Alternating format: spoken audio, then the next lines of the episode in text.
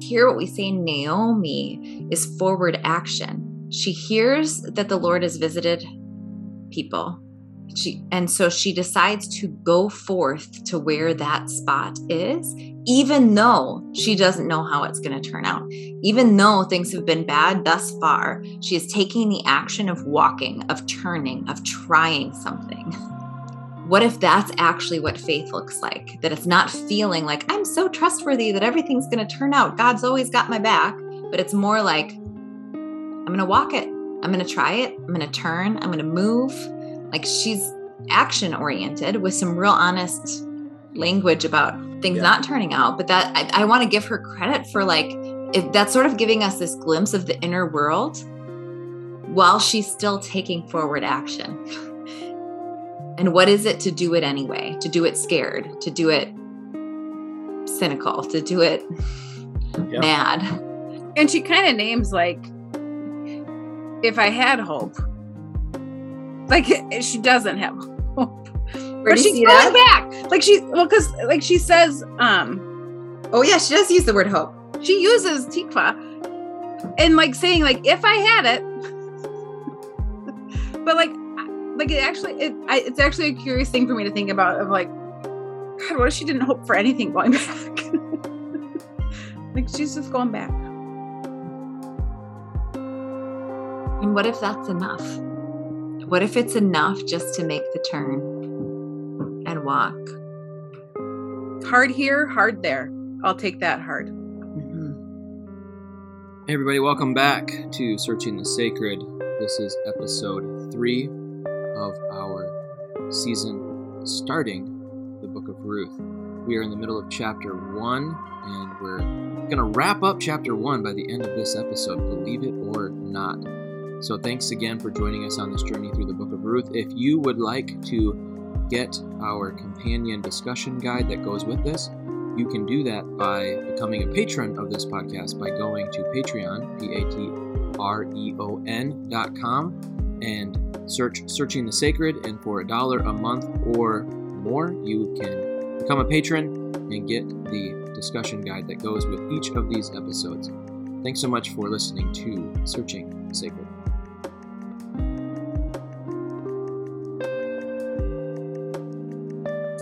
Verse 14, then, in response to that sort of I don't have hope, they all lift up their voices and weep, all of them. Orpah kisses her mother in law, but Ruth cleaves to her, clings. It's like the man, the w- language for uh, marriage, like cleaving. Like she's like, uh uh-uh, going nowhere. Um, and you said something, to say. I want to return to what you've been saying about Orpah and at this moment. Yeah, do we don't. There's, there? there's no shame in this moment.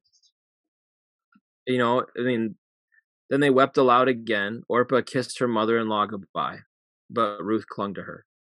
Like there's no there's no negativity in any of that. It's there's just choice and then movement. Mm-hmm. And we don't know what happens in Orpah's story. We don't know if she thrived or if she survived. We we we we can we just don't know. Um, we want to trust that the living presence was with her as as Naomi gave her that blessing, um, and that she was safe and she found safety and you know um but we we don't know but we what we what we do know is that she was not making a bad choice and doing the wrong thing um and i think so often when people in our lives do something a little bit different than we would do it we can often you know have those shaming thoughts or that judgment but that sometimes the path they need to walk is different from ours and we have to allow that to happen and trust mm. that the character that they have shown will go with them and the the kindness and the said that they that they are will will stay with them so i don't know i think i think it's that's one of the hardest things to do is to let somebody go but sometimes that's the best thing we can do and and she calls them back to that language of mother's house in verses um, 11 and 12 she keeps calling them her daughters And so there it does seem to be this choice of like, do you want me to be your mother? Like you can stay with this mother's house or you can go, but maybe Orpah had something better to return to than Ruth had. And we can say, okay, like if her mother's house is a good house, maybe that's maybe that's all right. And maybe Ruth, maybe Ruth also came from a good house, but like really loves Naomi, or maybe her what she's leaving is worse than than what it would be to go with Naomi. And so she's staying with Naomi and choosing this mother. And that that all belongs. There's path, there's a path for it.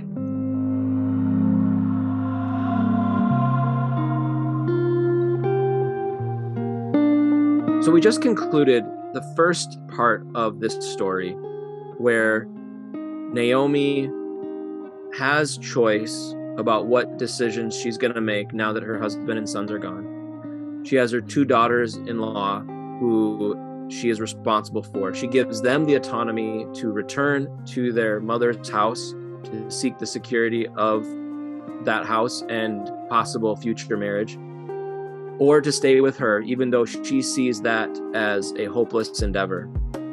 And we see the two daughters in law, Orpah and Ruth, make different decisions without judgment and without shame. We see Orpah kiss her mother in law goodbye and return to her mother's house, presumably.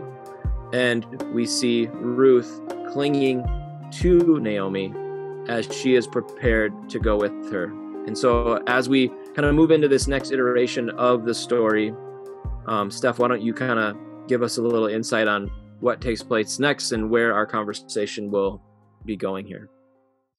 I, I think it makes sense as we're talking about this journey to actually just go ahead and fast forward to where they get to Bethlehem. But note, this is like one of the several places in the study where we're going to skip spots, even as we do um, a book. And there's something sort of healthy about that so that we're all aware we are not exhausting the book of Ruth even though we spent like forever on on half of verse 1 mm-hmm.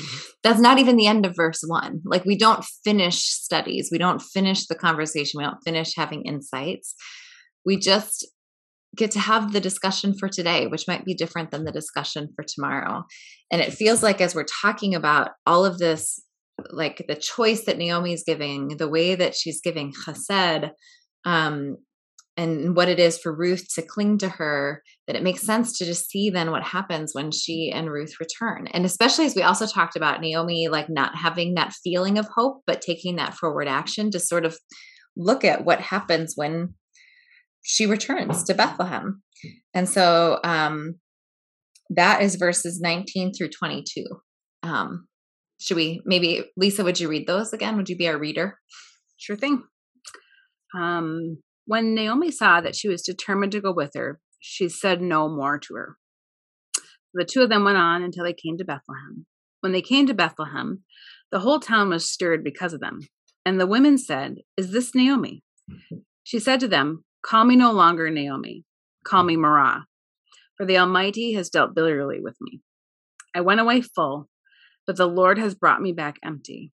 Why call me Naomi when the Lord has dealt harshly with me and the Almighty has brought calamity upon me? So Naomi returned together with Ruth the Moabite, her daughter in law, who came back with her from the country of Moab. They came to Bethlehem at the beginning of the barley harvest. First of all, we sort of mentioned this, but it's worth saying again. When they get back to Bethlehem, who's there? People people, people, that remember her. People that remember her. So whatever the situation of leaving was at the point she goes back there's people that remember her still living there. They see her they recognize her and they say like oh is that naomi? And then she talks to them. What do you what do you hear in what she says? Jason you said earlier you were intrigued by the name change. What intrigues you about this I mean, she goes from like what kindness, generosity, like hope. There's a very like wonderfully inviting, flowery almost name, right? To bitterness, right? like, um, you know, like like the the Mara, uh, you know, means I think, and you can probably expand on this more, but it, you know, one of the ideas is is bitterness. And I mean, it's it's so telling of maybe how she's viewing what's happened in her life and how she's holding that. But I also couldn't help but just appreciate the honesty of that moment.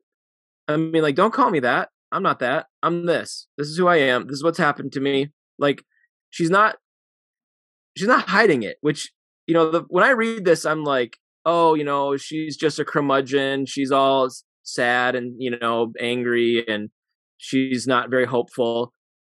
But like, that's like actually not what humans do. You know, when I'm bitter and angry and frustrated with life, and then I bump into people from like my hometown and they say, How you doing? I'm like, oh, I'm doing great. How are you? You know, like I don't actually go, Well, actually, don't call me Jason anymore. Call me pissed. You know, like that's what I actually am about life. You t- call me disgruntled, you know, call me exhausted, you know, whatever it is I'm feeling that day or in, in that season of life. Like that's not how I would introduce myself to my parents' neighbors. You know what I mean? Like I just wouldn't do that um, because is not how I operate. But here she is, goes back, and she's like, I'm not that person. I'm this. This is what's happened to me. And and she doesn't say like I lost my husband, I lost my kids. It's the Lord has dealt with me harshly. Like, you know, I mean, she's like, this has not worked out well for me. Mm-hmm. Um she's sort of courageously honest. Like you need to yeah. know that I am not the person you remember. Like this, mm-hmm. there has been a journey over these last 10 plus years. Like mm-hmm. don't, don't look at me and expect the same thing. But also she names that she was full when she left. Yeah. I, for a person who leaves during the time of famine, like that's an interesting naming that I like I like I went away full which again makes it yeah. curious about whose decision was it to leave and why because it doesn't say that she chose to leave it says that her husband did. And then as soon as she was given autonomy you know when her sons passed away she went back. Mm-hmm. so you know maybe she was full. Maybe there was a famine but maybe she was okay. And we don't know what like whether that was full from a hunger standpoint or full from a relational standpoint from a communal standpoint, maybe she was fine with being in the land of bread even during a famine because there was community and kindness there. Hmm.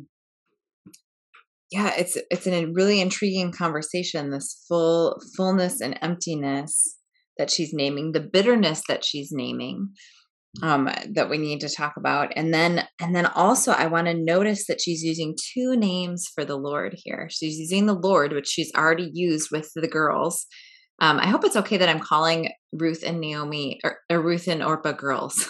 I'm just new. I've done that a few times. I'm thinking of them as young, but that's maybe revealing a bias. Picture them, however. Well, they could be in their twenties. Yeah, but I'm like I, I'm picturing them probably in a society like this. They're younger, and it helps me to think of them as younger and use the term girls. But that's why I'm doing it. Um, so, um, anyway, but she also uses what my translation is calling translating as Almighty, which is Shaddai or El Shaddai, which um, sometimes, well, it often gets translated as Almighty because it's rooting, it's choosing to root in this idea of Shaddad, which is to deal violently or ruin.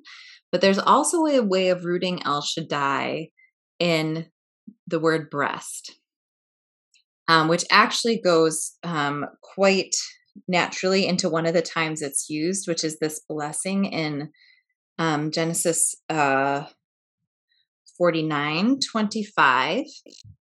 So I'll just, this is Joseph is getting blessed by Jacob. And it's the blessing is, may El, may El Shaddai bless thee with blessings of heaven above and of the deep that lieth under blessings of the breasts and of the womb.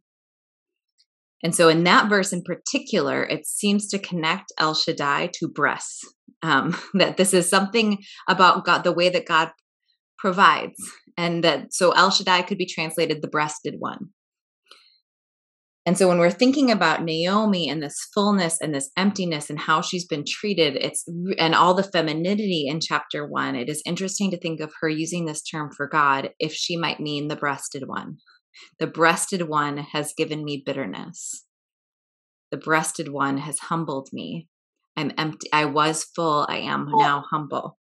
I mean, if it's if we're talking about provision and we're talking about provision in a famine and bread and all the th- like and I mean if I just stick with like she went away full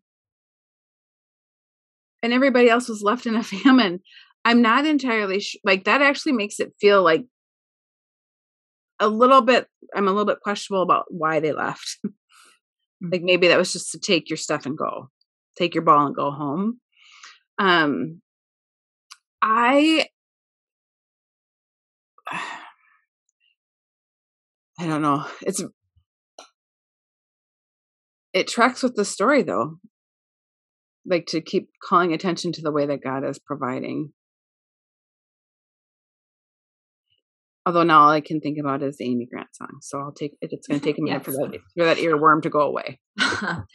well, it's just I um couldn't help but think about that song either. Yeah, every everybody who who grew up in that time period in the culture is singing. Which oh, is, oh, yeah. but but to think of this then to, to I'm going to translate it instead of transliterate it with me, or so I'm going to I'm going to say a couple Hebrew words and then I'm going to read again what she's saying. So so she's using El Shaddai, the breast. I'm going to translate that the breasted one, but she also sell, says very bitterly. So this is um, Marah again, um, but it's paired with the word mayod, which in um, Genesis, at the end of Genesis 1, when humans are created and all of creation is done, God says it's Tov Mayod, exceedingly good. Mayod is like exceedingly abundantly. And in the beginning, that's paired with goodness. She's pairing that with bitterness. Um, and she also talks about um, how how God has afflicted or um, humbled her, Anah, or, or sorry, that's testified to, but afflicted, uh, dealt evilly, e- evil, like not tov. good. There's tov, good, and ra'ah, evil. That the Almighty has given evil. So um, we're gonna parse through this again. I'm gonna say it again. Call me not Naomi, but Mara. Um, the breasted one has brought intense bitterness to me. I went out full, but the living presence caused me to return empty. The living presence humbled me, and the breasted one dealt evil to me. So, if the breasted one is giving exceeding bitterness and evil. If I am in that place and my name used to be pleasant and now I'm saying, call me bitter, like how am I seeing God? How am I seeing myself? What kind of pain am I naming to these witnesses?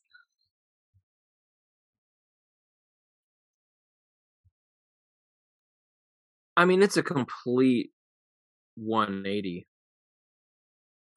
from being in the house of bread to now being everything's awful. There's no goodness here. Exceedingly bitter, exceedingly judged, exceeding pain. You know, and it's at the hands of the the one who should have been providing, at the one who's supposed to be present. Um yeah, it's a complete 180. it's not just feeling like the living like when we think about the, these two names for god the the one that we say Yahweh is translating this idea of presence. That's why we often, I often say living presence. That comes from Rabbi Nahum Ward-Lev, translation of this name of God. But it's using the verb to be in this imperfect tense of God's presence with us. God was what he God was what they were and are what they are and you know am i am that i am kind of thing but that that idea that what that is really saying is presence so she's using like the presence has brought me home empty. The presence has um has testified against me. El shaddai the provision of god that mothering nurturing of god has given me something but instead of good milk has given me exceeding bitterness. Instead of good milk has given me evil. Like what what is it? Well, it's just an honest reflection. I just yeah. I feel like Naomi's actually very honest about how it has felt. to lose her husband, to lose her sons, to have to like navigate like the whole Yeah, like that is that's just what that stuff feels like. That's just an honest and, and we don't we don't even know how much of that I mean, she's obviously blaming that on the living presence and on the breasted one, and, and it seems like her her she's directing that at God. But I mean, none of this has been under her control, right? None of it. And like clearly, she's saying like it was under God's control, or that it should have been, and that that hasn't come through for her. Um, but she's definitely not saying like, yeah, we really jacked up the Moabite decision you know like we shouldn't have done that. Like i mean it's none of this was her doing. And it's she's purely a victim to these circumstances. Hmm. Well also she doesn't get like she does not get smote for saying Being angry. what is yeah. real. Yeah. how i feel. And and not only does she not get smote if you look at verse 22 or chapter 2, verse 1, what is she called? Back to Naomi. So we she is naming in this moment of deep, honest lament, call me Marah. Like you shouldn't call me Naomi anymore. Nobody actually starts calling her Marah. She's not renamed Marah. She keeps being called Naomi the rest of the text. So, whatever this is, isn't an actual renaming, isn't actually something that becomes her identity. It's just raw. She's not smote and she's not stuck being labeled as Marah for the rest of her life. She is seen in the pain of what it is to return after all this and she doesn't act like it either. Mm-hmm. you know? I mean she doesn't just become hopeless and despairing. She she holds out that it's almost like she she like sees what ruth is doing and like puts her trust in in that. You know like I, I think there's a phrase um like holding on to hope um and like sometimes you can hear like i've heard people say like i'll hold on to hope when you can't hold on to it. Mm-hmm. and and so like just just like kind of stay connected to me. Like i know you can't have, have any hope but stay connected to me. I'll hold on to the hope that you can't. And let's just keep moving. And like you kind of get that picture of like naomi is like i'm marah i'm bitter i'm done. The lord is just not done ev- anything, anything to help me out. And yet, I still got Ruth, and I'm I'm gonna let her hope be my hope, and mm-hmm. you know, I can't claim it for my own right now. I don't even know if it's as much hope as it is that Ruth just bears witness to who Naomi is. Like in some, I just find like I just think about um, oftentimes when uh, working with people in grief and through grief and who are walking with grief. It is not so much that we offer hope or how to stay connected to God or how to do like there isn't a lot actually that we get to say or do. It's that it sometimes just needs a witness to it. You need somebody to just see. And I wonder if actually like that's just like Ruth doesn't have any words in this. Like Naomi's homecoming is about Naomi and Naomi naming what's real to her people. And I just think maybe Ruth is there to like, she'll be the witness. Hmm. And how powerful it is to have witnesses that don't offer all the other things that just, I see you.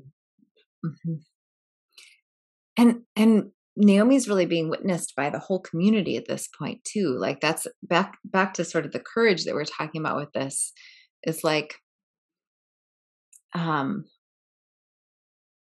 what I'm thinking about is the connection between this and Genesis or excuse me Exodus 15 because we think we tend to think bitterness is all bad and wrong but there's something to pausing in bitterness with people who know or can see. So what happens coming out of the Egypt, like they have all the plagues, they cross the sea.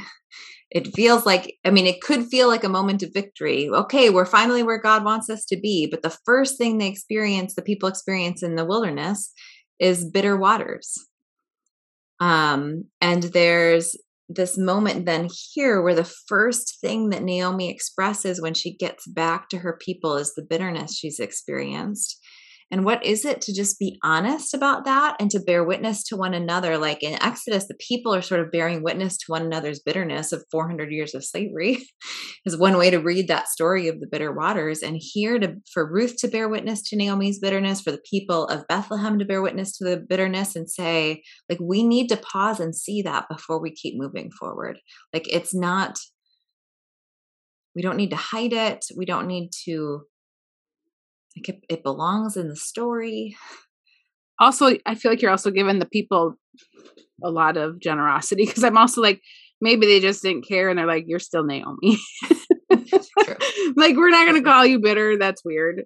like, I feel like people struggle, like, a lot of people struggle with grief. Mm-hmm. Like, when somebody said, like, get over it, get back to who you were. Mm-hmm. Like, I miss you being happy. I miss you being this. I want you to be this. I want all the, like, in some ways like i i mean maybe it's an idyllic community that like uh, uh, receives that affirms it and like is like we still see you as you are still a delight to us mm-hmm. but i also know like i feel like my lived experience of how people receive people who are grief stricken and bitter is not oh you can be that. Mm-hmm. And maybe there's even like this this plays with what you were pointing out with full. Like i'm curious how the townspeople saw her because another possible interpretation of this idea of going away full that i don't think we hit on for verse one's interpretations is what if the famine that's in the land isn't actually affecting elimelech? What if he as a wealthy landowner is fine and he leaves so that he doesn't have to share his resources with those who are suffering what if they'll leave? Take my ball and go home. Yeah, leave that right. You said the take my ball and go home energy. Like, what if he left with resources so that he wouldn't have to give them away and share them? And that's why Naomi is naming I went away full. And what if the people then are like, yeah, but you left. Like we're still a little mad about that. Like, yeah, maybe we'll see you in your pain, but can you also see what we went through when you left? Like, there could be tension in this moment about that whole thing. Right. It might just take a minute for everybody to work out all the feelings of like, yeah, you did do that, but also you did lose your husband. Like you did come back empty. Mm-hmm. Like, yeah, yeah, you did. I'm I'm struggling with like so we're reading her characterization of her own experience. And I'm she's the same person that a short while ago was able to notice the Hesed of her daughters-in-law and bless them and and give them autonomy. So although she's experienced being, you know, removed from the land of bread and into into Moab, she's lost her husband, she's lost her sons, in that moment, she was still able to recognize Hesed. Now she's basically like 180. It's all awful. And like, I get that that's grief. Like, I, I, I would say, yeah, 100%. But also, like, she was still the person that could recognize Hesed. So she's not dead inside, right? She's not gone. And so the person that can point out Hesed should have the name Naomi, not the name Mara. Hmm. Like that, that is so maybe not the people of the town or, you know, Bethlehem or whatever should, you know, I don't know what they want to call her, but, but Ruth is going to call her Naomi mm-hmm. because that's who she's been. And, and so I, I like the idea of their relationship being more than what she just got done saying to the people. Mm-hmm. That their relationship is actually still has uh the breasted one mm-hmm. still has the living presence still has Hesed like mm-hmm. You know you know and what we because and, and i love lisa that you pointed out that like it's not that we just tell people to get over it, it's all going to be fine or you know but like we witness it and we're present to it because what we also don't have is ruth saying you know naomi come on. It's okay. We're going to be fine. Like let's do this. Like we just get ruth living with her mother-in-law mm-hmm. and saying i'm going to go glean from this field. Yeah go. You know like we don't get any judgment from ruth ever towards her mother-in-law what I really, love, I was gonna say it really allows. I think I feel like this actually allows for a lot of the humanity, like just yeah. our like our humanness of like complexity of like we're not all good, we're not all evil, mm-hmm. right? But also we have the propensity for all of it at the same time, mm-hmm. and like what one person can experience me, like it's. I think about um how difficult it is to come home to your people like in some ways that requires some of that bitterness and the honesty and the naming of the things because like they're a more complicated bunch than than like what what Ruth knows of Naomi is different than what these group of people know of Naomi. Mm-hmm. And so how yeah, I just I I found it to be true in my life. There are people who are not fond of me. And then there are people who like me a lot.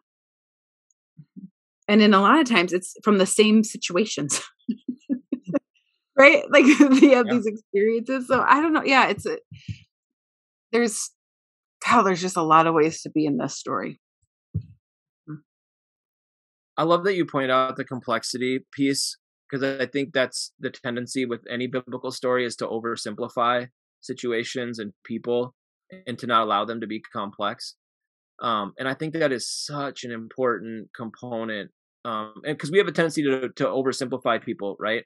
And typically, the people that don't like us have oversimplified us, right? I mean, um, sometimes they're accurate, but sometimes it's because they've they've put us in a box and they don't allow us to grow. They don't allow us to be different. They don't allow us to have a different opinion once in a while. You know, it, it's um, yeah and and and, and i think humans are way more complex um and should be you know um you know and i and i think it also this story it it speaks to me of i think so often especially in the western world the materialness of world of the world um where as long as we're not dying poor marginalized like as long as like it's all up and to the right then there must be blessing. There must be goodness. There must be hesed. And it's like our our material life is an is a it shows what we have internally. And i don't think that's actually accurate to being human mm-hmm. because the most some of the most generous people on the planet are the poorest people. Some of the mm-hmm. people that live with the the most appreciation for life are the ones dying of a disease.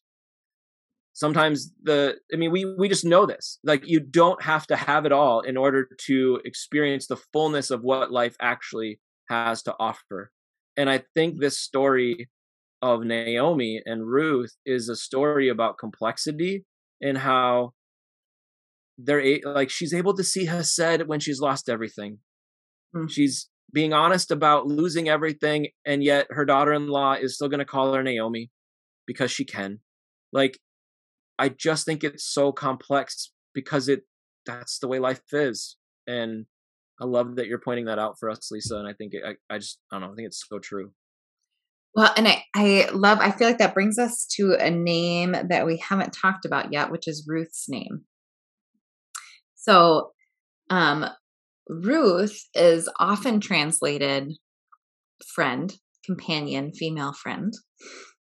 Um, which sounds really simple. But if we let it be complex, if we let Ruth be a deep, complex character, we can see its rooting in ra'ah, which means to pasture, tend, graze, or feed. And it is the word for the verb at the root is also the verb at the root of the word shepherd. Mm. And so, here in this place where Naomi is seeing the bitterness of God, I wonder about just pairing that with Psalm 23 and saying, if the Lord is my shepherd, like what if Ruth is the is like the embodiment of that presence of the Lord with Naomi when she can't see the Lord's presence with her? And what if Ruth is her shepherd in this time where well, he's a well, shepherd? What if she's not so empty? Mm, yeah. What if, what if Ruth, what if, yeah, say more, Lisa. Well, I mean, her experience is of feeling empty, but she's actually come away. Like, if Ruth is more like the Lord's presence in Naomi's life, what a gift to have the Lord's presence in your life. Even, yeah. you know, it's not what you expected. Certainly, certainly not what she was taught that that's where you would find it. But like, that's not empty. Mm-mm. She might feel empty.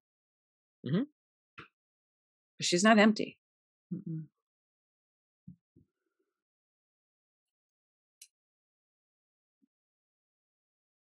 What is it to see the provision that's in our lives when it's not what we thought it would be, when it's not who we thought it would be?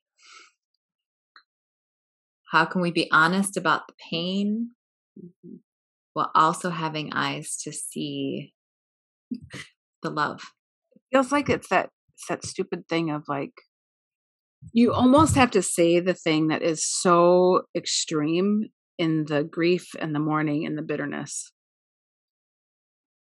in order for somebody to go ah hey love you.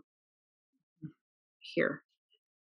Right? Like it's almost like you have to say the whole like if you're in if you're in the spaces of like toxic positivity if, for ourselves like i can be toxically positive for myself it's great. Look at all the good things you have in your life and all these things and all the things and all these things.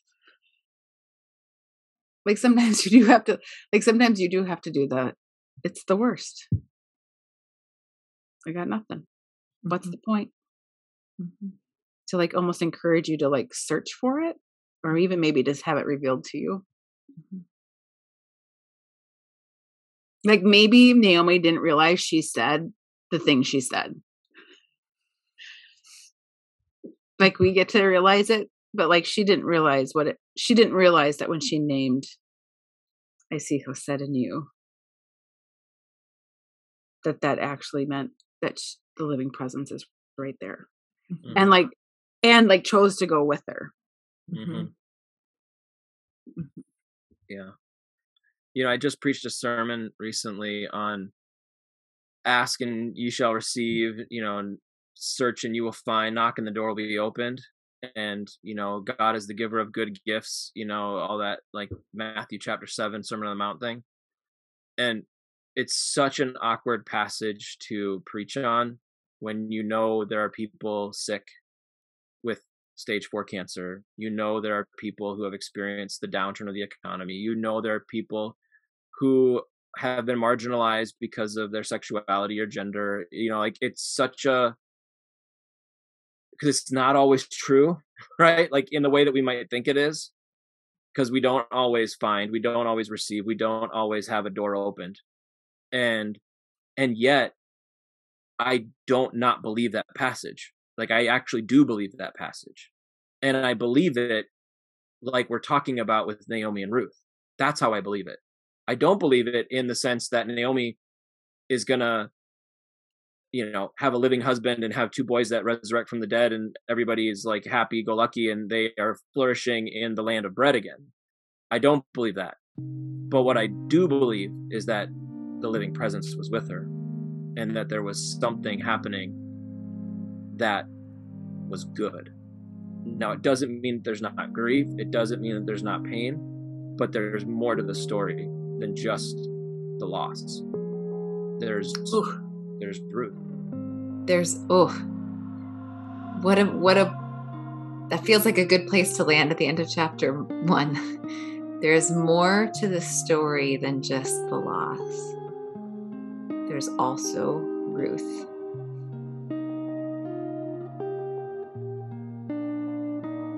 Well, everyone, that wraps up episode three of this beginning series on the book of Ruth. We're so excited that you're on this journey with us. Again, become a patron of the podcast if you want to get the discussion guide. And we will see you next week for episode four, where we're diving into chapter two.